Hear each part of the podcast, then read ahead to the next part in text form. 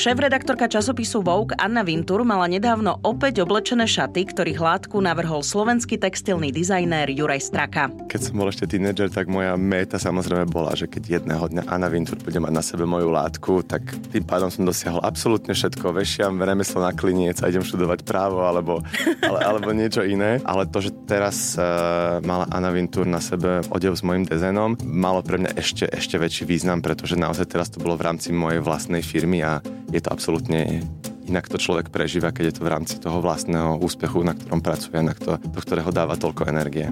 Juraj Straka žije v Antwerpách a v pandémii založil vlastné textilné štúdio. Šaty z jeho látok už nosili aj iné hviezdy. Madonna, Kate Blanchett, Anne Hathaway či Lady Gaga. Textilný dizajner je naozaj človek, ktorý navrhuje látky.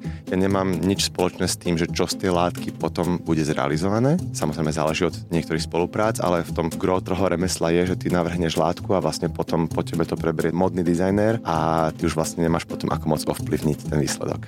S Jurajom sme sa veľa rozprávali aj o tom, koľko stojí oblečenie od našich dizajnérov. Otázka je nie prečo je lokálna moda taká drahá, ale prečo fast fashion je taká lacná. lacná. Tam mm-hmm. je tá otázka, ktorú si máme klásť. Tam sú tie veci, kde máme robiť nejaké rozhodnutia morálne a nie spochybňovať cenu lokálneho dizajnera. Predstavujem vám textilného dizajnera Juraja Straku, ktorý tento rok získal aj cenu pre osobnosti dizajnu na Slovensku. Ja som Oli Čupinková a počúvate podcast Slováci v zahraničí.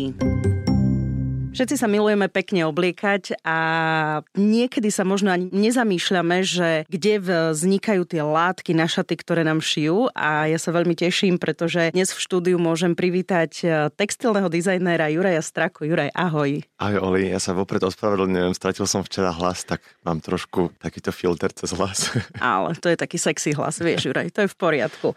Juraj, e, veľmi sa teším, že si v štúdiu Radia Express, pretože my sme sa spolu rozprávali v pandémii, počas pandémie koronavírusu sú ale online, telefonovali sme Áno. si. Viem, že sme mali veľmi príjemný rozhovor a pamätám si ho, ale o to viac e, je krajšie, keď sa môžeme takto rozprávať z oči v oči.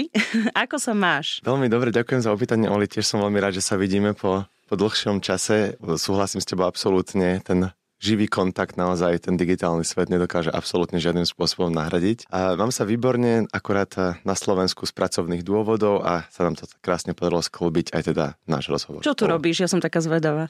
Čo si ja, prišiel na Slovensko? Ja odkedy som vlastne v zahraničí, odkedy som na vlastnej nohe, tak prekvapivo som na Slovensku o mnoho častejšie, ako som kedykoľvek v minulosti bol, vďaka, vďaka rôznym pracovným, pracovným projektom. A dnes zrovna som mal veľmi pekné vyústenie dlhodobejšieho projektu, kde som na VŠVU, teda na Vysokej škole vytvarných umení, ktorá je moja škola, ktorú som absolvoval. Posledný rok som e, tam vlastne mal e, workshop textilného dizajnu a dnes boli obhajoby študentských prác, tak som mal tú čest vlastne absolvovať toto a vidieť ten výstup z toho, toho, z toho workshopu, ktorý vlastne trval ostatný rok. Ako dopadli obhajoby? Dobre? Veľmi dobre, Spokojný veľmi dobre. Si? Ono je to naj... asi, asi strašne vtipné, hlavne pre mňa z toho dôvodu, že zrazu stojíš na tej opačnej strane barikády v kontexte, ktorý poznáš zo študentských čias a uvedomíš si, že vlastne tí študenti strašne to, že to prežívaš ako študent, lebo v realite na tej opačnej strane je to pre teba deň ako každý iný. Je to taká príjemné uzavretý kruh, že človek si vlastne vyskúšať tú vec obidvoch strán. No a z toho pracovného hľadiska, ako hodnotíš eh, dizajn študentov, ktorí obhajovali teda svoje práce? Veľmi dobre. Môj dôvod, prečo som vlastne do toho workshopu celého šiel, je, že na Slovensku je obrovská dávka talentu, rovnako ako kdekoľvek inde na svete. Nemyslím si, že nejaká krajina má viac šťastia alebo nešťastia v dávke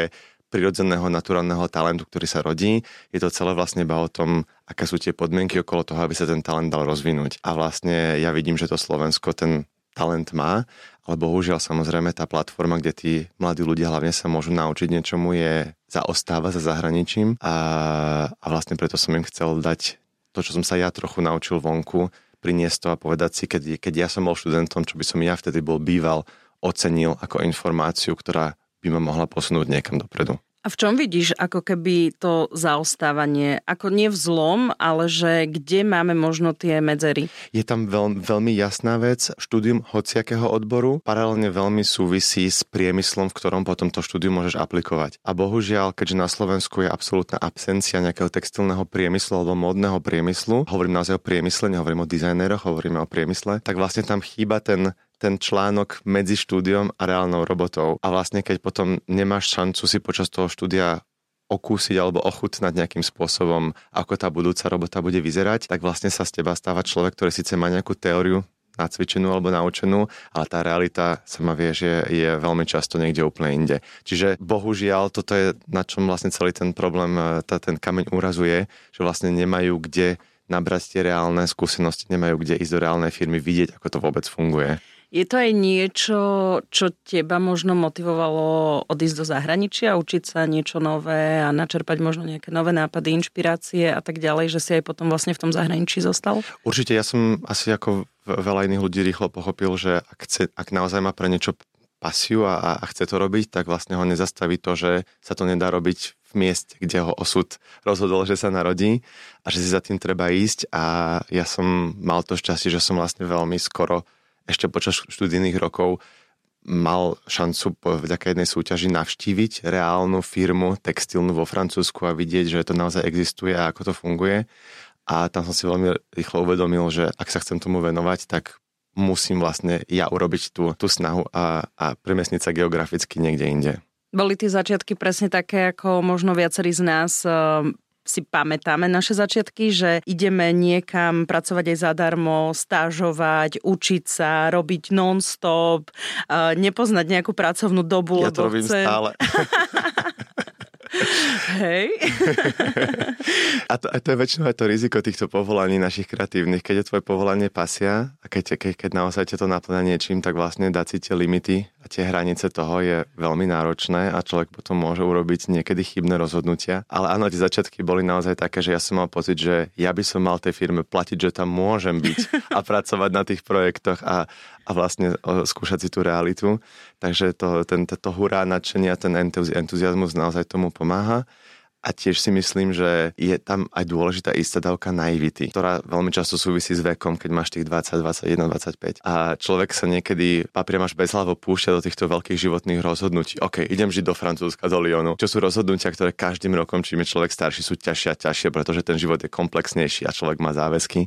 Možno už trošku aj taký pohodlnejší. Aj pohod, je tam to pohodlie, je tam samozrejme. Čiže ono, ono treba využiť ten moment v tom, v tom živote človeka, keď ešte máš túto miazgu a tú energiu a tú naivitu v tom, najspra- tom najpozitívnejšom slova zmysle, pustiť sa niekedy bez hlavo do týchto veľkých, ja to tak volám, že hurá nápady, že človek rozhodne až potom naozaj rozmýšľa, že čo to rozhodnutie urobil. Čiže je to určite niečo, čo treba poslúchať, keď to vnútorne cítiš. Ty už keď si študoval na vysokej škole, tak ty si už jasne sa zameriaval na ten textilný dizajn, mm-hmm. ty si vedel, že čo chceš robiť? Áno, ja si možno pre poslucháčov definujeme, čo to vlastne textilný dizajn mm-hmm. je, lebo ano. myslím si, že... Ja to už beriem tak automaticky, že áno, ja už viem. Áno, vieš, lebo si to pekne krásne oblečená od Myšky Bednárovej v pôjde v krásnej látke s autorskou, autorským dizajnom od Myšky. Takže pre tých, čo náhodou nevedia, že e, textilný dizajner, kto to je alebo čo to je, zhrniem to ako návrhár látok, aj keď je to o mnoho komplex komplexnejší, komplexnejší výraz. Veľmi často ľudia si myslia, že návrhár, modný návrhár ide do obchodu s látkami, kúpi si látku a s nej šije, šije odevy. Samozrejme, toto je spôsob, ako niektorí dizajnéri takto pracujú, ale ako náhle hovoríme o nejakej vyššej móde alebo naozajstnom dizajnerovi, oni samozrejme potrebujú, aby aj tá látka bola autorská, aby si ty keď urobíš odev z tej látky, a mala záruku, že nejaká iná značka na trhu nepoužije rovnaký dezen. A, čiže textilný dizajner je naozaj človek, ktorý navrhuje látky. Ja nemám nič spoločné s tým, že čo z tej látky potom bude zrealizované. Samozrejme záleží od niektorých spoluprác, ale v tom gro toho remesla je, že ty navrhneš látku a vlastne potom po tebe to preberie modný dizajner a ty už vlastne nemáš potom ako moc ovplyvniť ten výsledok. Ale zatiaľ si bol spokojný, alebo si si tak aj pofrflal, že čo to ušili, čo to z toho jasné, ušili? Jasné. Ono samozrejme, že keď, keď tú látku navrhuješ, tak ty máš nejakú predstavu, ako ty by si to subjektívne použila ja modný návrhár nie som, nemám, viem, že nemám ten, ten, ten dar rozmýšľanie v odevoch. Čiže sú situácie, kde naozaj vidím toho dizajnera to použiť, že to je absolútne pre mňa subjektívne, že je katastrofa. Ale sú zase momenty, keď, keď ten návrhár to použije spôsobom, akým mňa by to v živote ne, nenapadlo. Postrihať, otočiť hore, hore hlavou, použiť látku zo zadnej strany. Naozaj, akože tých, tých situácií je mnoho.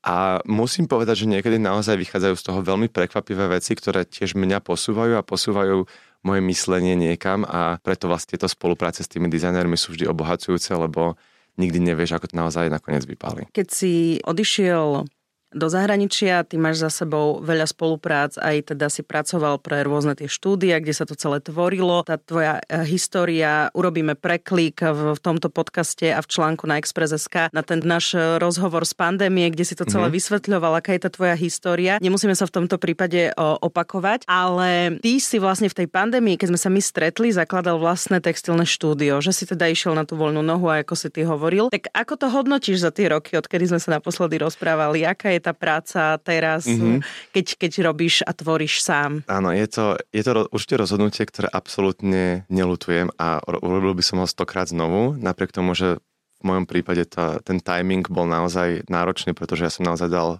výpoveď roboty 5 dní pred, pred covidom, teda pred pandémiou. Ak by som to mal znovu urobiť, určite by som si vybral iný timing, ale mm, bolo to naozaj uh, to správne rozhodnutie. Myslím si, že na, na tento typ rozhodnutia človek naozaj na to musí dozrieť. Ja som nikdy nemal ambíciu mať vlastnú firmu, nikdy to nebol môj sen, nemám ten biznisový drive v sebe, ktorý ktorý, ktorý, ktorý, by, uh, ktorý by existoval a chcel mať tú firmu. Ono to na, vy, vyplynulo skôr z toho kontextu, že keď človek si prejde mnohými sférami a viac menej si splní nejakým spôsobom všetky méty, ktoré v tom danom biznise alebo v tej danej domene môže, e, môže urobiť, tak vlastne vždy máš tú vnútornú snahu nájsť niečo nové, čo ťa naplňa. Čiže pre mňa ten založiť vlastnú firmu Textile Studio JS um, bolo nie len teda z tej profesionálnej stránky, ale aj z, toh, z tohto inputu, teda, že niečo nové priniesť. A teda zhrniem to určite tak, že pozitívne. To boli to 3,5 roka teraz veľmi náročné, kde v, v polovici tohto bol kvázi burnout, ktorý som musel riešiť popri tom a mm, riešenie mentálneho zdravia a učiť sa mnoho, mnoho vecí od marketingu cez sales techniky až po, až po zvládanie účtovníctva. Aké sú méty textilného dizajnéra, keď sa jej hovorilo, že si nejaké veci akože splnil a tak ďalej, tak eh, aké sú to méty? Sú mety tie, že to si oblečí šaty z tvojej látky? Na začiatku určite áno. Myslím si, že na začiatku človek má tú ambíciu, že oblec nejakú celebritu, potom to prejde do toho levelu, že chceš pracovať pre nejakú značku, ktorú pre, pre teba znamená top v tej, danej, v tej danej sfére. Ja teraz objavujem úplne novú sféru, z ktorej čerpám strašne veľa pozitívnej energie a to je vytvárať dizajny alebo dizajn, ktorý potom naozaj žije svoj vlastný život. Pre mňa dizajn, ako definícia dizajnu je umenie pre masy. Že to je naozaj niečo dostupné bežnému človeku a niečo, k čomu nepotrebuje buď aby on mal nejaký kontext alebo štúdia alebo diplom alebo niečo.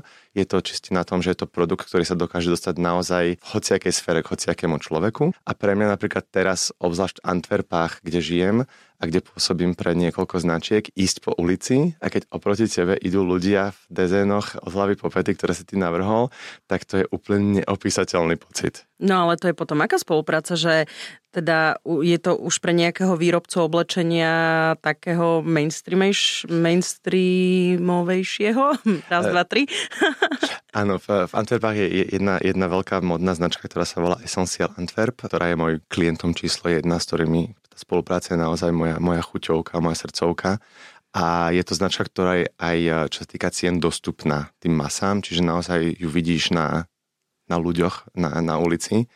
A presne tento pocit, že naozaj, e, keď ideš oproti niekomu a ten človek absolútne netuší, že ty si navrhla tú látku, tak sú to takéto tieto malé radosti vnútorné, ktoré, ktoré nemajú proste cenu, v tej, to sú neoceniteľné. V tej, Aj sa pristavíš, že dobrý. Nie, nie, nie. A na, e, to, zase, to zase nie, to, to, to nie je mi príjemné zrovna, ale ten, ten pocit pre teba ako človeka je dostatočná, dostatočný nejaký feedback teraz e, Instagram aj zaplavili informácia, teda keď si dal fotku, že Anna Vintur mm-hmm. uh, mala oblečené šaty z tvojej látky, tak uh, všetci hýkali, že teda to, ja, ja tiež som sa samozrejme potešila s tebou, lebo ja som najväčšia fanúšička asi všetkých Slovákov zahraničí, keď sa niečo podarí a keď sa môžete pochváliť svojou prácou. A, a vtedy si mi ešte napísal, že no ale však to nie prvýkrát.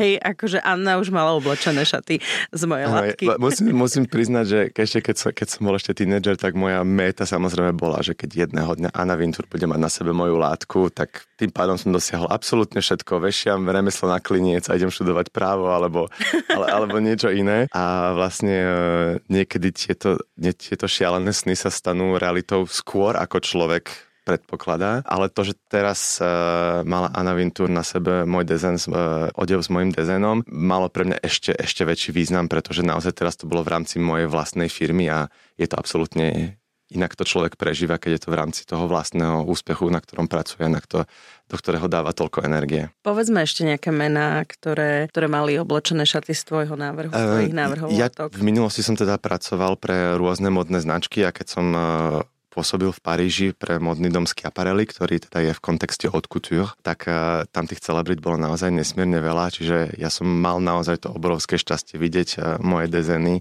či už látok alebo vyšší viek, uh, na celebritách ako Anne Hathaway, Tilda Swinton, Kate Blanchett, uh, Madonna, Lady Gaga mm.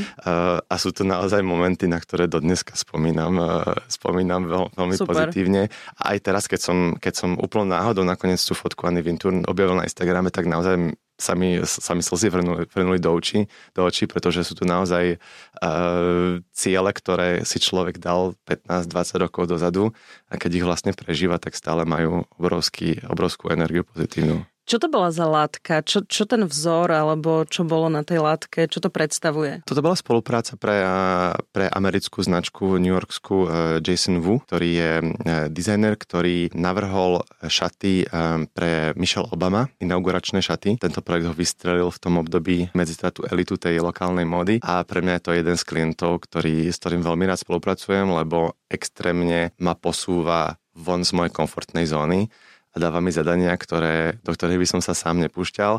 A teda tento konkrétny projekt, ktorá bola kolekcia na leto 2024, ktorá teda iba bude v obchodoch od, od, od jary, a bolo naozaj reprodukovať grafiky 19. storočia, že rytiny mm-hmm. a, a vlastne nájsť niekoho, kto dokáže tú, tú techniku, či už zvládnuť to tradičným spôsobom, alebo to posunúť do moderného sveta.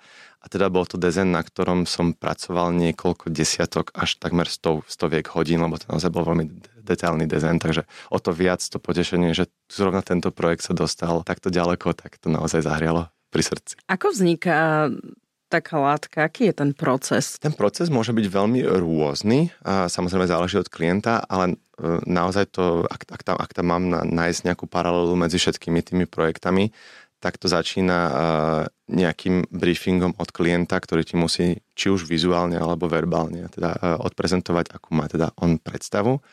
A vždy je to dialog.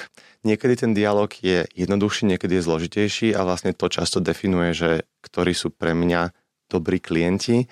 Vlastne väčšinou je to o tom vibe, ktorý je medzi tými dvomi ľuďmi a či hovoríte rovnakým jazykom, či uh, ak ti poviem, chcem romantickú rúžu, vieš, čo v mojom jazyku znamená romantická rúža. A je to vlastne potom ping-pong. Áno, nie, väčšie, áno, to, tá, áno takto som si to predstavoval. Vieš čo, nie, uh, je to príliš moderné, je to príliš staré.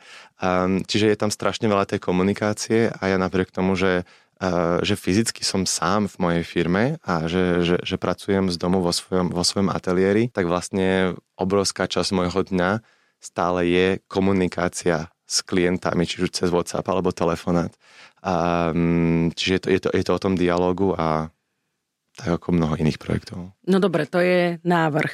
Uh-huh. A potom sa čo deje s tým návrhom? To si už oni tlačia tú látku a vieš, ja si to akože predstavujem, že no a čo potom, vieš, ako keď prídeš do nejakej galantérky a sú tam tie látky na tých, uh-huh. na, namotané na tých že, že no čo, tak ideme urobiť niekoľko nie, on, ono, áno, e, jedna, jedna vec je vlastne vytvoriť ten návrh a potom je ako vlastne ten návrh priviesť do života. A sú, sú dizajnery, ktorí naozaj robia iba ten návrh a vlastne potom už ďalej neriešia ale ten komplexný pojem textilného dizajnera je, že vlastne ty si v tom procese tej výroby tej látky tiež zakomponovaná, um, pretože tam narážaš na nesmierne veľa rôznych technických problémov, limitov, ktoré ty musíš vždy kreatívne vyriešiť. Takže tá tvoja prítomnosť v rámci v procese výroby látky je veľmi dôležitá, čiže je to vlastne taký trojuholník medzi modnou značkou, mnou ako dizajnerom látok a výrobcov látky. Čiže vlastne to tomto trojuholníku vlastne všetká komunikácia prebieha a ja veľmi často vlastne z diálky manažujem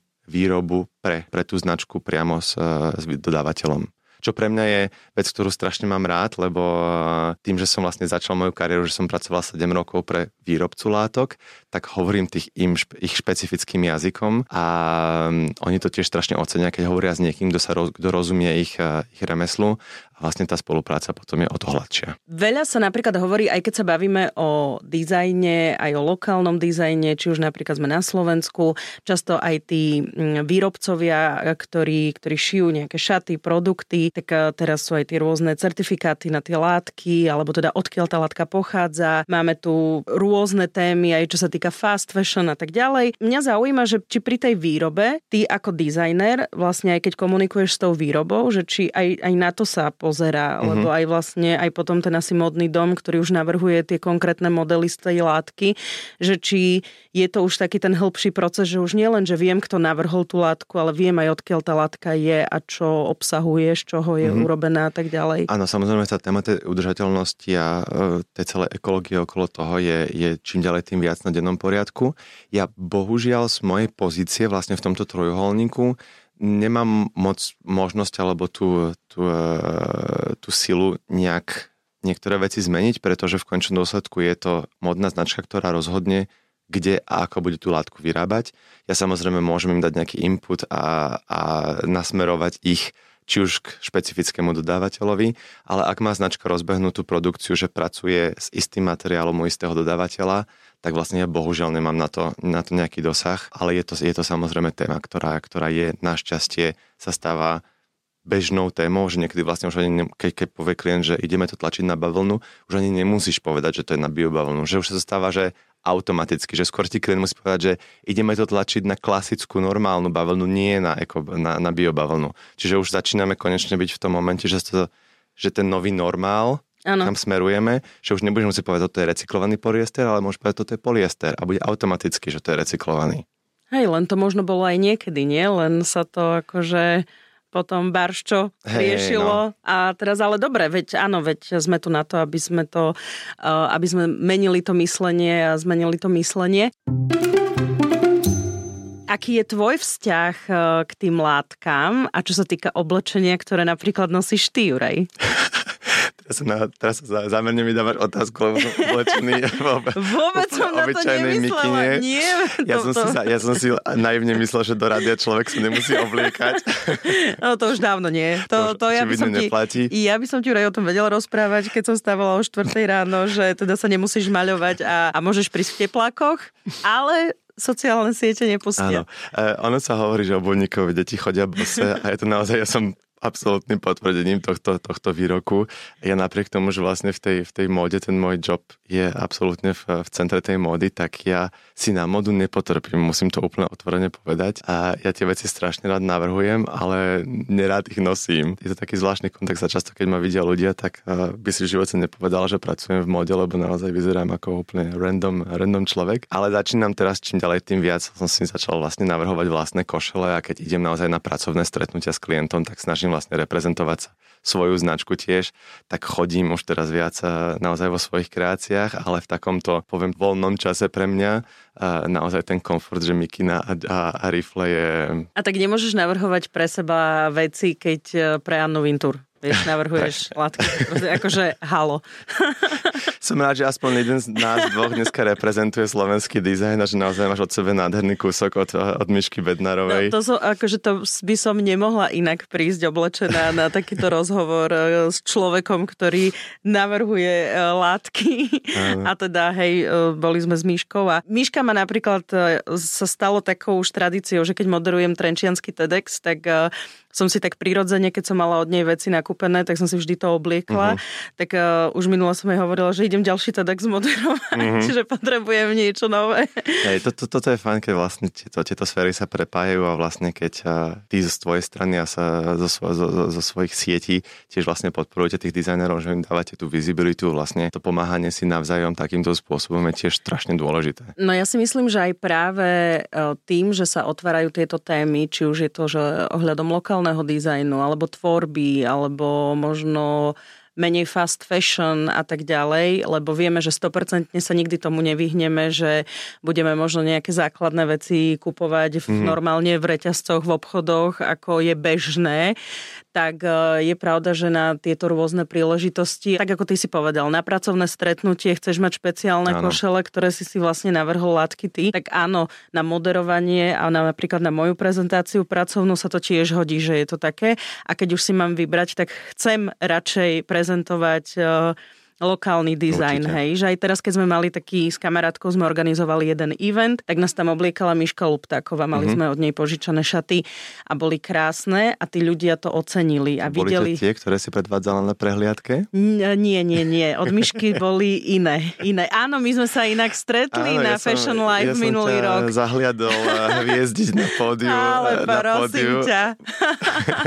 to bola inak moja prvá skúsenosť eh, vôbec, že som s niečím takým súhlasila súhlasila. Ale bola to sranda, bol to zaujímavé vidieť ten backstage ano, ja tie, všetkých tých modeliek. Tento tento projekt eh, Fashion Life, ja tomu tiež strašne fandím a vlastne, že, že sú takéto platformy, ktoré naozaj prezentujú ten, ten, ten lokálny dizajn. Je to nesmierne dôležité a tým, že vlastne teraz aj to posunulo na ďalšiu, eh, ďalšiu vyššiu sféru v rámci toho eh, sponzora, ktorý predpokladám nemôžeme menovať. Je to strašne super, že vlastne táto platforma rastie a tá nová generácia tých študentov, ktorých zrovna dnes ráno som videl, myslím že oni majú o mnoho väčšiu šancu na dlhodobý úspech ako moja generácia, kde naozaj my sme, my sme mali absolútnu absenciu tej platformy, kde sa dalo prezentovať. Čiže ide to, ide to správnym smerom, ďaká Bohu, je tam, je tam určite progres a treba, treba proste podporovať uh, tú, tú lokálnu módu a hlavne často um, ľudí to blo- blokuje tá cena. Samozrejme je to faktor, nemôžeme, nemôžeme predtým, predtým zatvárať oči, ale uh, otázka je nie prečo je lokálna moda taká drahá,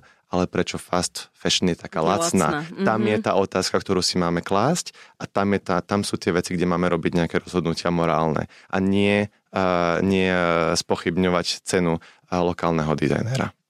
Toto si veľmi, veľmi dobre a veľmi pekne povedal a na tom by sme sa asi mali zamyslieť, to je asi aj taká message možnosť toho celého. Je veľmi veľa príspevkov, článkov, reportáží, videí, kde by sme sa na tým mali zamýšľať, čo sa týka fast fashion a, a teda asi aj viac e, súhlasím podporovať ten, tých lokálnych dizajnerov mm-hmm. a dizajnerky, pretože robia, robia krásne veci a nie len teda, že ľudia v zahraničí a tvoríme a sme na vás hrdí, ale aj tuto na Slovensku. A ešte možno chvíľku k tej, k tej cene, lebo veľa ľudí sa nad týmto nezamýšľa. Keď si porovnáme klasickú potlačenú košelu letnú, keď si porovnáme tento produkt z hociakej fast, fast fashion značky, kde tá košela bude stať od 9 po možno 15 eur a, a porovnáme si to s dizajnerskou košelou od ľubovoľného dizajnera, kde človek zaplatí 130, 200 eur niekedy, tak samozrejme ľudia, joj, 200 eur, ten človek si, si naplňa vrecka, pretože všetko vlastne prerátáva na, na, na, na, tú, na tú cenu, ktorú pozná z tých, z tých reťazcov. Na čo, o čom nikto nehovorí, sú naozaj výrobné náklady. Základné pravidlo pre, pre modu je, že ak máš výrobný náklad X, tak predaná cena je X krát 3 alebo 4 vlastne tá marža. Čiže pre hociakú, hociakú fast fashion značku výrobný náklad na tú košelu je 2,5 eur, 3 eur znásobia si do tých 3-4 krát a tam skončíme s tou, s tou cenou. A keď e, dizajner si chce teda urobiť vlastnú látku, že si ju dáš natlačiť e, a chceš ju teda natlačiť v Európe, aby, aby, sme, aby, sme, aby nešla z Ázie, keď ho chceš tlačiť v malých množstvách, pretože nechceš robiť na sklad, tak automaticky už si iba cenu látky na tú jednu košelu na 50 eurách. Plus keď tomu človek pripočíta výrobnú cenu košele, vlastne výrobný náklad takéhoto produktu, iba samotný výrobný je možno 80-90 eur. A ten dizajner tiež musí z niečoho žiť a platiť marketing a všetky veci. Čiže tie ceny, ktoré tí dizajneri majú, to nie sú vymyslené ceny, že poďme zarábať na ľuďoch. To sú reálne ceny.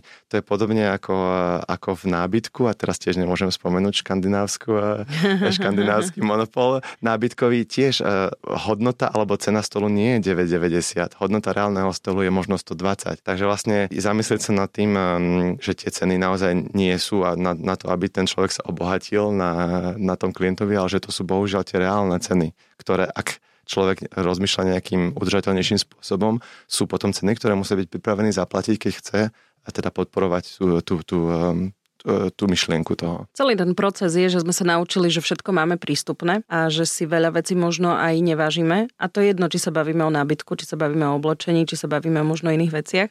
Všetko je zrazu prístupné cenovo prístupné Áno. a z, prestali sme sa nad tým zamýšľať a zrazu nám všetko príde drahé. Hej. Uh-huh. A je to aj v gastre, je to, je to vlastne v službách a tak ďalej. Hej. Akože, čiže to, čo tu teraz ty hovoríš, čo sa týka obliekania a módy a dizajnu, tak, e, tak to celé sedí a ďakujem za to vysvetlenie, lebo je to a je dobre vysvetlené. to chcel povedať, pretože naozaj človek sa tým často nezamýšľa. Človek vidí tú výslednú cenu a, a nepátra. Človek nemá tušenie, koľko stojí meter biobavlny natlačenej. Netušíš. Ty dizajnuješ, Juraj, len textil, alebo dizajnuješ aj nejaké iné veci? Naražam na to, že si dizajnoval jedno auto v rámci Fashion Life, tak e, ako to je s tebou? Áno, áno, ja, ja, ja sa teraz veľmi, veľmi rád ocitám v, te, v, te, v tejto momente mojej kariéry, že začínam vlastne z toho textilu tie presahy ísť do veľmi rôznych, e, veľmi rôznych sfér. A preto som aj hovoril, že ten, ten pojem toho textilného dizajnera som to tak veľmi zredukoval na tie látky ale v dnešnej dobe sa viac a viac stretávame s pojmom surface designer, povrchový dizajner, lebo vlastne ten, ten, ten design, ktorý sa dostane na povrch či už odevu alebo obalového materiálu alebo, alebo auta, to je jedno, uh, tak vlastne začína to spadať po tento povrchový uh, dizajn a áno, pre mňa je to obrovské oživenie, keď môžem pracovať na produktoch, ktoré nie sú klasické textilné veci, od navrhnutia cez kolekcie porcelánu, cez, cez auto, cez navrhnutie obalov na čokolády. Pre mňa sú to naozaj veci, ktoré sú nesmierne ma obohacujú, lebo vlastne v každom tom novom sfere toho produktu človek musí znovu pochopiť celú tú ich spôsob výroby a kde sú tie technické limity a, a tie výzvy e, pre tú danú e, techniku. Čiže pre mňa je to strašne obohacujúce a preto, preto sa snažím týchto projektov mať čím ďalej, tým viac. A ty máš nejaký vyhranený štýl, že farby, kvety, geometrické tvary, alebo čo je také tvoj rukopis? Mm-hmm. Ja tým, že som vlastne pracoval 15 rokov pre niekoho, tak keď som, keď som odišiel na tú vlastnú nohu, tak vlastne na začiatku som mal takú až skoro krízu osobnosti, že som vlastne nevedel identifikovať, kto som ja. Tým, že 16 alebo 15 rokov um, pracuješ pre niekoho a prispôsobuješ svoju estetiku niekomu, uh, tak vlastne zabúdaš, kto si ty hlboko v sebe.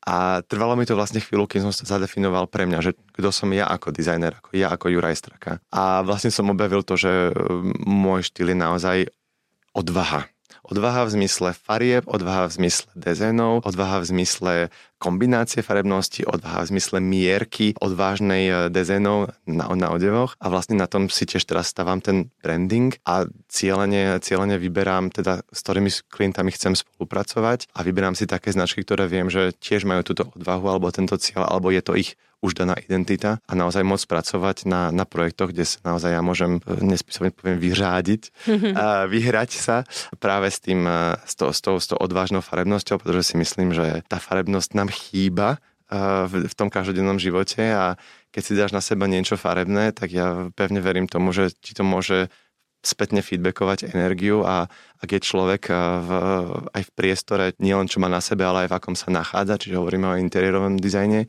to sú tiež obrovské vplyvy na náladu. Zatvorená v sivej kocke máš inú náladu, ako keby si bola v, eh, v miestnosti, ktorá je eh, s fare, farebnými dizajnmi na stenách.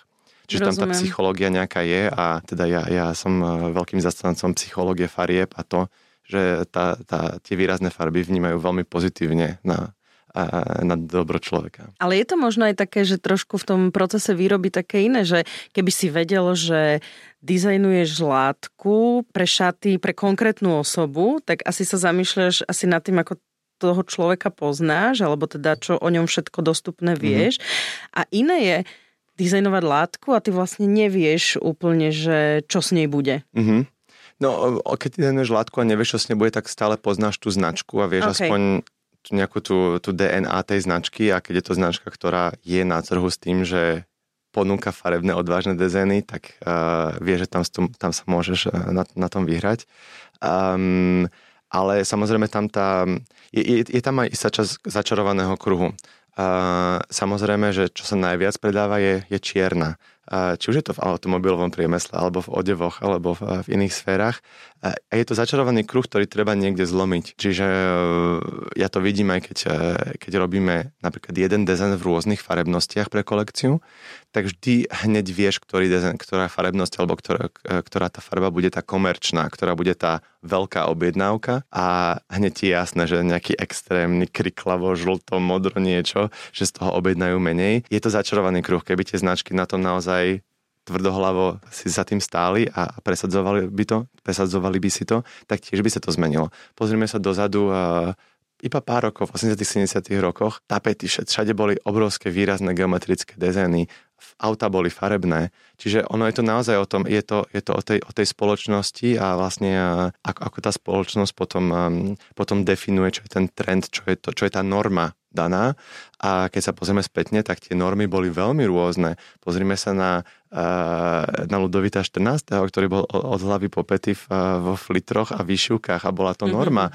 a nikto to nespochybňoval, pretože to bola v tom momente norma. Čiže a pozrime sa na Indiu, aj v dnešnú Indiu, stále tam stále sú obliekaní muži v výrazných tyrkysových, fuksiových, rúžových otieňoch a v tom kontexte tej spoločnosti je to absolútne v poriadku. Čiže je to naozaj, e, je to veľmi späté so spoločnosťou a tá spoločnosť bohužiaľ prišla v istom momentu do tej, v tých 90 rokov by som to tak definoval do, te, do, tej, do toho minimalizmu a do tej čiernej a vlastne teraz nám trvá strašne veľa rokov sa z toho, z toho zase vymaniť a zase sa nejakým spôsobom vrátiť, e, vrátiť k tej farbe. A tebe sa ako páči kombinácia uh, zelená rúžová? Moja najobľúbenejšia green pink. Ja, ja, ja ako dizajner musím milovať všetky farby. Ja si, ja si nemôžem dovoliť mať e, neobľúbenú farebnosť, lebo naozaj musím byť flexibilný pre, pre, pre každého klienta. Ja to väčšinou mám tak, že farby, ktoré ja osobne nemám rád, tak veľmi často sa challengeujem, že ich práve že chcem použiť a nájsť spôsob, ako sa do nich zamilovať. Tak ktorú nemáš rád? Zelenú. Ja naozaj nemám čo? rád zelenú. A čo mám na sebe dneska? Zelenú. Um, ja milujem zelenú a ešte takúto, ako máš teraz na sebe. A pre mňa z dizajnerského pohľadu to je farma, ktorú by som uh, spontánne nikdy nepoužil, uh, ale zámerne to často dávam ako, ako tak to výzvu. preto, keď niečo hľadám v takej farbe, tak už chápem, pokiaľ dizajneri nemajú radi túto zelenú. Nie, to jeden veľmi... z najlepších na svete to je, to je a on nemá rád zelenú. tak toto, že práve ty si sa to dostal na tento rozhovor. No dobre.